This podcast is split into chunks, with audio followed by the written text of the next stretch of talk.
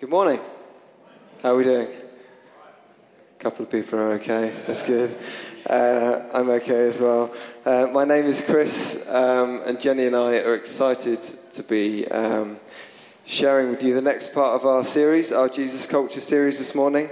Um, it's something that we're very passionate about. Um, I spend a lot of time thinking about this on a day-to-day basis. Um, and we're going to be looking at how God wants his church around the world and also specifically really here in Hailsham to be a worship-filled church. So I'm going to pray as we start um, and then we'll get going. Hey Lord, I pray that your spirit would be here upon us this morning. God, I thank you that you speak to us through your word. God, I thank you that your spirit rests upon us as we listen to your word. And as we dwell on your word. God, I pray that you would change our hearts this morning. God, I pray that you would speak to us in ways that you've not spoken to us this morning. And God, I pray you would mould and shape our lives to worship you more and more every day. So I'd just like to um, start by sharing with you a little bit about myself. Um, I've been here quite a long time, twenty-nine years, um, but not all of you have, so um, I'm going to share with you a little bit about myself, um, what I do when I'm not in this building. So like I said, my name is Chris, um, and Jenny is down here. This is my wife. Um, we have two young girls who run around the front most of the time, and we spend half of our life restraining or chasing um, in some fashion or another. Um, when I'm not here, I work as a carpenter, uh, forty-five hours of the week. Uh, if you don't know what that is, uh, it basically means I build stuff out of wood. Um, it sounds a bit boring, but I really love it. And I've been doing that for the last nine or ten years or so. Um, it's my privilege to spend some of my time looking after the worship team here at Christchurch. We're so blessed to have such a great team. Um, serving us. I think Joe did a great job this morning um, and the band as well um, in leading us in a time of worship. Uh, I'm doing a two-year course uh, diploma in theology and leadership along with five others from the church, um, which I'm just loving so much, um, learning so much and just being built up so much and encouraged so much. Um, and so I've just started my second year in that and it's going well. Uh, and then the rest of the time, uh, I just spend with my family um, and enjoy that time together. So that's a little bit about me. Um, there is more to know, but I won't bore you. Um, and the reason I wanted to share that with you this morning is because, as you'll know, most of the time, our lives don't look like what we might refer to as worship. Do they? You know, the day-to-day things that we do, we might not refer to them as worship. There's always something to be done. There's always somewhere to be. There's always somewhere uh, to go or uh, someone to be with. And so as I unpack this morning um, about what it is to be a worship-filled church, I'd just like us to be bearing in mind that a worship-filled church doesn't mean what we, just what we do here on a Sunday morning. It's talk, I'm talking about what we do in our everyday lives. So it's talking about our whole lives right across the spectrum. And our encouragement to us this morning as a church, and what I hope will come across in the next half an hour, is that we have a God who loves our worship. He loves it when we worship him. And he's so incredible that we're going to be spending the rest of eternity enjoying and understanding and grasping just how amazing he is. And the second thing is that as we align our hearts with God's heart, we can be sure and we can know that everything that we do is an act of worship and it will bear much fruit. So let's start with the definition of worship. Oxford Dictionary is a good place to start here. Um, so it says, a feeling or expression of reverence and adoration for a deity. Um, or in our case, um, a feeling or expression or reverence and adoration for our one true God. Uh, it says in Matthew twenty-two thirty-seven, to love the Lord your God with all your heart and with all your mind and with all your soul. in the other in the order actually, with all your heart, with all your soul, and with all your mind. The Westminster Catechism asks and answers this question: what is the chief and highest end of man? Man's chief and highest end is to glorify God and to fully enjoy him forever. Isn't that great? And when you become a member here at Christchurch, hopefully you'll um, you will be familiar with hearing what our culture of worship looks like. Um, if you're not familiar with that, I think it should appear on the screen in just a second, and I'll read it out. Um, this is what we believe God has called us here um, to be at Christchurch. Both corporately and individually, our whole lives, all that we are, do and say, should be a worship offering, bringing glory to God. That's great, isn't it? Um, it sounds quite daunting, actually, doesn't it? Our whole lives being a worship offering, but it's our original purpose. That is what God has created us to do. Um, but we have a problem, don't we? Um, Hopefully you'll know we've got a problem, and we've got a sin problem. So I'm just going to go back to the beginning now, um, just as an overview for those of you who aren't familiar with the gospel and, and the story of the Bible. Um, so as we go back to the beginning where God created Adam and Eve, we see that God created them in perfect harmony with himself. And Adam and Eve's affections are with God alone, and their worship is to God alone, isn't it?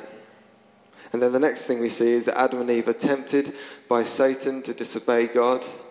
And as they disobey God, sin and corruption enter the world. And worship, which was once given only to God, had now been perverted. And instead of worshipping God, Adam and Eve and their offspring, and so on and so forth, start worshipping other gods. They start worshipping idols and other things. And they start doing things for their own satisfaction and not God's satisfaction. They start getting caught up in sin, in jealousy and in greed and in violence and in murder. And the list goes on and on. And that has been the trajectory of mankind throughout history. That there is a God who deserves our worship. He deserves worship from every living thing. But as a consequence of our sin, it's meant that we have gone astray and we've started to worship other things.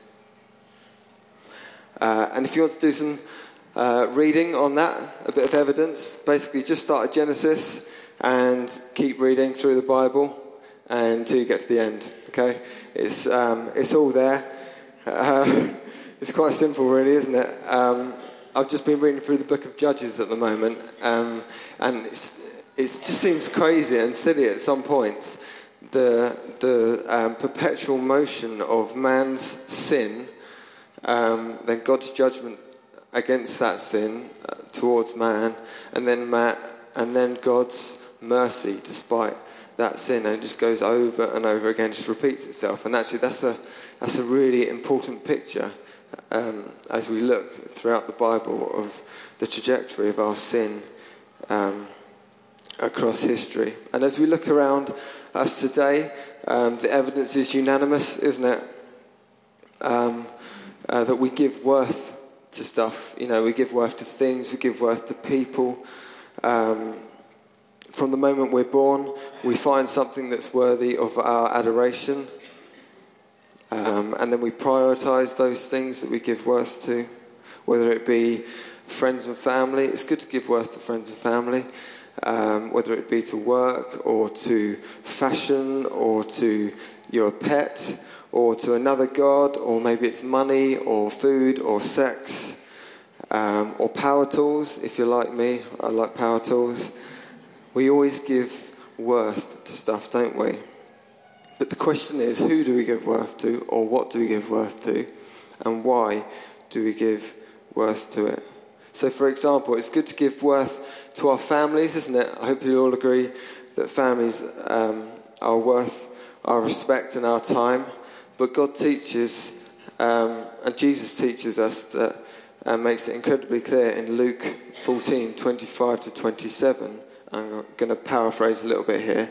That anyone who puts their family above following him is not worthy to be his disciple. Here's another example. It's good to give worth to your work. Um, the very first thing that God instructs man to do is to work the ground. So we know that that's an instruction from God. Um, but if the reason that we work is to get as much money as possible, then we're not worshipping God, we're worshipping money, aren't we? Um, and Matthew six twenty-four is just a little verse um, to back that up. It says that man cannot have two masters. Um, man cannot serve both God and money. So here's a few things, hopefully they'll come up on the screen in a minute, um, in the twenty-first century um, that distract us from God. Um, hopefully it's going to be quite a practical um, uh, preach this morning in terms of um, our thinking um, and how we work this out in our day to day. So material things in at number one, so you've got things like money, uh, fashion, T V, box sets, cars, that kind of thing. Um, I can tell you this, material things are a short-term gratifier, okay? Worshipping material things will only make us greedy for more, and the more we get, the more we will realise that they will never, ever satisfy our deepest needs. They're a distraction, aren't they? In at number two, career and power and sex and that kind of thing. So all these things are good when used in the right way. Work is good. Um, power and leadership are good. When done correctly, they bring order out of chaos. Um, they help societies to progress. Um, they even help churches to progress. Um, sex is a good thing inside of marriage as God has intended it for um, for husband and wife. Yet when we make any of these things a recipient of our worship, they will let us down and they will lead us away from God's intention for our lives. They are neither worthy of our worship and they will not, and they will not satisfy our deepest needs. And then in at number three, family and friends. I've already spoken about this a little bit, but I just want to expand slightly. Um, God has created us to enjoy community together, hasn't he? To enjoy community um, as a family, to one to love one another, to look after one another, to be with one another. But they don't deserve our worship. Families get things wrong. They break. They break down sometimes. And that sometimes they'll let us down. Friendships let us down. They fade and they break. Spouses, don't treat your spouse like a god. I know it sounds silly to say. Um, some of you might think, I never treat my, treat my spouse like a god. But it's a really important point. Don't worship your spouse because they can't handle that kind of pressure. Um, and the same with your children as well. Don't worship your children, they can't handle that kind of pressure. Give them worth, but do not worship them. They're an amazing blessing from God, but do not worship them. It says this in Exodus twenty-two, as, Mo- as Jesus speaks to Moses, and this kind of just sums up um, all those things. Have no other God before me. Have no other God before me, whether it be material things, whether it be other people, whether it be other gods. Have no other God before me. And so before we go any further, I just want to ask us a question, um, and I want you to ask this to yourself um, really honestly today. And the question is this: what do you give the most worth to in your life? What do you give the most worth to in your life? Or maybe I could ask that question in another way. What is the most precious thing that if it were taken away, you couldn't live without? I'm going to give you more than three seconds to think about that because that's quite a big question. Have a little think.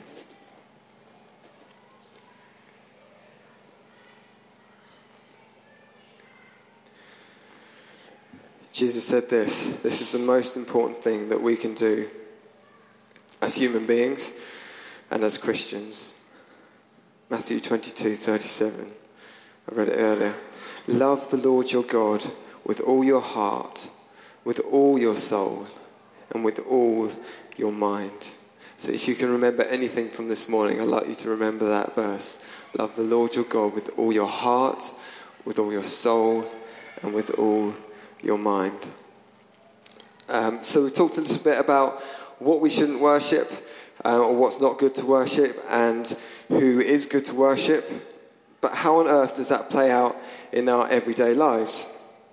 How does that look like when I'm doing the food shopping, which has happened once in the last nine years, um, or washing the car, or hammering nails, or going to school, or just doing the day-to-day things, looking after your kids? Um, how does that look? What does that look like in our everyday lives? And I'd just like to, um, before I just um, go through that, I'd just like to outline it with um, a verse from John. It's John four twenty-four. It might come up on the screen, I'm not sure. God is spirit, and those who worship him must do it in spirit and in truth. It's really important when we think about how we worship that we do it not in our own strength, but we do it out of spirit. Um, and that's God's spirit that is put upon our lives as spirit-filled Christians. I think what Si said last week was great about um, it's like having a car, isn't it? It's like being a car um, and not filling it with fuel. Um, it's a bit like that when we're Christians, isn't it? If we don't get filled with the Spirit, everything is a struggle, everything is difficult. But God wants to put his Spirit in us, wants to fill us with his Spirit day by day as we worship him. So first of all, our time and our priority. Let's, let's give God our time, and let's make that time with him a priority. That doesn't mean you have to read your Bible every waking hour of the day, um, although it's really important to do that as well. Um, but it's practical, isn't it? We can do things in practical ways. If you if you own a dog, for example, um, and you like to go out for a walk for a couple of times a day, then that's just such a great opportunity, isn't it, to spend time with God. Um, I love that Martin Reed has a bench in Abbotswood. Um, that he, where is Martin? Is he here? Is it? You got a bench, haven't you? It's not your bench, but you have you have a bench that you go to. It's pretty much your bench um, that you go to in Abbotswood, and you spend time with God. That's just an amazing thing to do. Um, if you have a long commute to work in the morning, if you're if you're on the train for an hour or so, that's a great opportunity to spend time with God and to listen to a worship album, or read God's word, or just pray and listen to God. Um, I have to say that, um, what was that, Pete? Or sleep. Um, yeah, God can speak to you through dreams as well. I have to say, some of the best times of worship that I've had haven't been up here on a Sunday morning, um, but actually I've been on the way to work, as I'm driving to work and listening to a worship album, um, praying to God with my eyes open, um, and just... Just spending time worshipping God.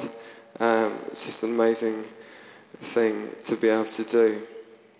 Um, God deserves our time, doesn't he? He deserves our time. And the way I see it is that if we can manage to spend half an hour or an hour or two hours in front of the T V or in front of our tablets or in front of our phones um, each day, then we can give God so much more than that, can't we? Um, because he's worth so much more. Our words and our actions. Our words and our actions are an outworking of our soul's intentions. If we do everything in our lives out of a heart of worship to God, then everything we do, everything we do, whether we muck it up or not, glorifies him and his worship to him. He always looks at our hearts. Jenny's going to be talking in a bit about the heart of David, David having a heart of worship. Whether it's being patient with a customer, um, or being the person that gives friendship um, to someone in your classroom who everyone else avoids, or speaking well and honouring your boss at work. That can be quite difficult to do sometimes, can't it, when everyone else is being negative. Litter picking is worship. As we go out and do Love Hailsham, that's worship because we do it out of a heart of worship to serve God. Giving money on a Sunday morning to um, the extension of God's kingdom is worship because we're giving into his kingdom. putting chairs out on a Sunday morning. Everything we do, if we do it out of a heart of worship, is worship to God, isn't it? And instead of our, if instead our sole intention is to please ourselves, then actually none of what we can do can glorify God, can it? If it's just pleasing our own satisfaction, then it doesn't glorify God. I think when, when someone is being unreasonable or rude, it's hard to worship, isn't it? But actually our heart's response and our worshipful response to that um, is being forgiving, isn't it? Um, it's hard to worship at silly o'clock in the morning when your kids are screaming and they don't want to go to sleep. Um, but our worship, our heart's worship is to show patience in those times. Repentance is a great act of worship, isn't it? God calls us to repent daily when we've messed up. Let our words and our actions be worship to God. And I just want to finish by talking about our time here on a Sunday morning, our worship time here on a Sunday morning. I don't think it would be right for me to leave that out um, because it's quite key. It's such an important thing, isn't it? Coming together on a Sunday morning, singing our praises to God and worshipping God. And in this context, we can encourage one another. We can build one another. We can celebrate with one another. We can learn with one another and give glory to God with one another. And if that's our primary purpose as human beings, to give glory to God with one another, then let's not waste that opportunity. My heart is that we get complaints from K F C um, because our singing is so loud that they can't eat their bargain buckets in peace. Um, I don't think it's unreasonable to be known as the church in Sussex that can't stop worshipping. When we join together, we don't come to a performance to be watched or a show to be entertained. We come before the living God who is worthy of our praise and our adoration and our singing. And that's just a continuation of our worship-filled lifestyles. I believe that God is going to be building something in us, in our everyday lives, as we worship him, even through the mundane. I believe that as we worship God, and our, and our worship is a deliberate, sorry, as I believe that as we make our worship of God our deliberate purpose in our lives, that he will bless us in ways that we haven't seen before here at Christchurch. I believe that as we honour God with our worship, we're going to see healing. I believe that as we honour, honour him with our worship, that as we see unbelievers come into this place, that we will see salvation. The Spirit of God is upon us, and he is on the move. Let everything that we do be worship. And that's our starting point, isn't it? Isn't it? Let's give our worship to him, because our God never fades. He will never change. He will never grow weary. If there is anything or anyone to put your trust in, if there is any, if there is anyone to lean on when you're in need, if there is anyone you can turn, who can turn your sorrow into joy and your mourning into dancing and your troubles into triumphs, it's our Creator God. The one who casts galaxies into space, who summoned planets into being, who spoke and it was done. The one who created every living organism in its meticulous wonder. The one who causes every breath to enter our lungs and cells to form in our brains.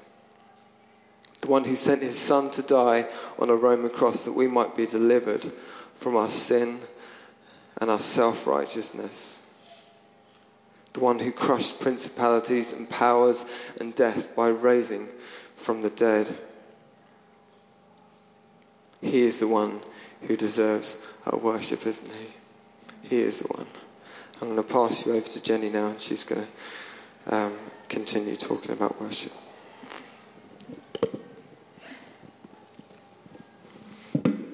Slight panic. I think Chris has taken my notes, so I'm going to check that he has. Here we go. There we go. Right, I'm not going to speak for very long, you'll be pleased to know. So I um, thought it would be a bit wrong if we spent half an hour speaking about worship and didn't come back to worship. So we're going to just, I'm going to speak for a few minutes on one of the Psalms, and then Joe's going to come back and lead us in a time of worship again. So I want to um, read through Psalm one forty-five with you this morning, and it's a psalm that's written by David. And actually, as Chris already pointed out, David is a true worshipper, isn't he? And I think one of the things I loved about David is that he's called a man, a man after God's own heart. And yet, if you look at him, his life is far from perfect, isn't he? He is an adulterer. He arranges to have somebody killed when he realises he's going to get in trouble. He's not always a good guy. He doesn't always do the right thing. But actually, what he does do is recognise who God is in his life and recognise what God has done for his people. And he chooses to worship out of that, and worship flows from his heart because of um, not what he's done in his life, but because of who God is. And I'm just going to start reading the first seven verses of Psalm one forty-five, if you want to read with me, and then I'll come back to the rest of the psalm. I will extol you, my God and King, and bless your name forever and ever. Every day I will bless you and praise your name forever and ever. Great is the Lord and greatly to be praised, and his greatness is unsearchable. One generation shall commend your works to another and shall declare your mighty acts. On the glorious splendour of your majesty and on your wondrous works I will meditate. They shall speak of the might of your awesome deeds, and I will declare your greatness. They shall pour forth the fame of your abundant goodness and shall sing aloud of your righteousness. And actually, as I read through this psalm and was thinking about it, the thing that really struck me is just in those seven verses, David, it describes that David has um, declared... Oh, sorry, I'll do it in order for Joel's, Joel's benefit. Commends or extols. Blesses.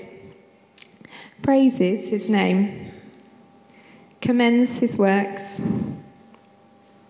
Oh, lost my place. De- declares his mighty acts. Meditates on his wondrous works. Speaks of his awesome deeds. And sings of his righteousness. And as I looked at all of those things that David did, I realised they're really proactive responses, aren't they? They're choices that David's made. So if you're going to meditate on something, that involves your time, that involves your energy, it involves your brain power, and it involves a decision to do that. If you're going to extol somebody or praise somebody or declare something, it involves an active response with our mouths, with our brains. We engage and we choose to worship. And that's what David's doing in this psalm. He's choosing to recognise who God is and choosing to worship. And I think so easy, it's so easy, certainly for me sometimes, to look at my circumstances or where I'm at or what is going on in my life and not to recognise what God is doing or what God, um, who God is, and recognise his character over what is happening around us. And actually, um, as Chris said, it's so easy to look to other things to fix problems or to make life easier, and not to look at who God is and make that conscious decision to um, declare his goodness and his kindness like David does, or even to meditate on his mighty acts or wondrous works. And actually, when we look through the Bible, we can see God's wondrous works for his people, can't we? We can see in the Old Testament what he did for the Israelites, and we can see what he achieved through Jesus on the cross. But actually, in each of our lives, in my life, in your life, if you know and love God here today, he has done wondrous works in your life, hasn't he? You will all have stories of his faithfulness, of when he's been kind and provided for you. You have um, amazing stories of, of God's kindness in your life. And actually, I was so challenged when Sam spoke a few weeks ago about celebrating as a community, celebrating what God's done in our lives. Because we have all got wonderful stories that God has done, hasn't, haven't we? Everyone's really quiet. We have, haven't we? About what God has done in our lives and how he's met our needs where we are. And so actually we have all got a plenty to be thankful for. And yet you may be far holier than me, but in worship it's so easy to slip in that into that mindset when we're worshipping together of, oh, I wonder what God's going to do for me this morning, or I wonder what God might say to me this morning. Or even if you're possibly less holy like me, oh, I wish it was ten thirty and the children would go out so I can get on and worship, because sometimes it's really hard when children are pulling on your legs and you think you might your trousers might come down. It's, you know, it's a bit distracting from worship sometimes, isn't it? But actually, it's so important, because when we get God in a right perspective in our lives, our lives will get into a right perspective as well. And God is so kind, because although worship is about him and about bringing glory to him, he promises that when we come and give him worship, he will meet with us and he will minister to us and meet our needs. That's how gracious and kind God is. He doesn't just say, come and give me all the worship that I rightly deserve. He says, give me the worship that I rightly deserve, and I will um, draw near. And he says in Psalm sixteen verse eleven, his pres- promises that in your presence there is fullness of joy, that when we come into God's presence and worship, he will bring joy and he will meet our needs. There's no small print with that. There's no asterisks or terms and conditions. And as Joe was saying this morning, and Sam reminded us last week, that we get to draw near to the throne of God with confidence. And in the um, bit that Sam read in Hebrews last week, he reminded us that actually we draw near to the throne of grace. And then even as we do that, we draw near to God and bring our worship to him. It, it promises he will grant us mercy and we find grace in our time of need. And that's how kind and gracious our God is this morning. So sometimes it's just a reminder that actually we need to make a decision to look heavenward and to recognise God and not our circumstances. And that's not always easy, is it? When, um, you know, when there's college deadlines, when the children are playing up, when you're tired, when um, there's work pressures, through sickness, through financial issues. But actually, our God is worthy of worship for all time and worthy of all praise, isn't he? And he won't change when our circumstances change. He won't feel become less powerful when we feel powerless. And actually, he is always our ever-present help, even if we feel helpless. And I just wanted to finish this after, or this morning. I'm just going to ask Joe then and the band to come up. And I'm just going to read the rest of the psalm out as we go back into a time of worship.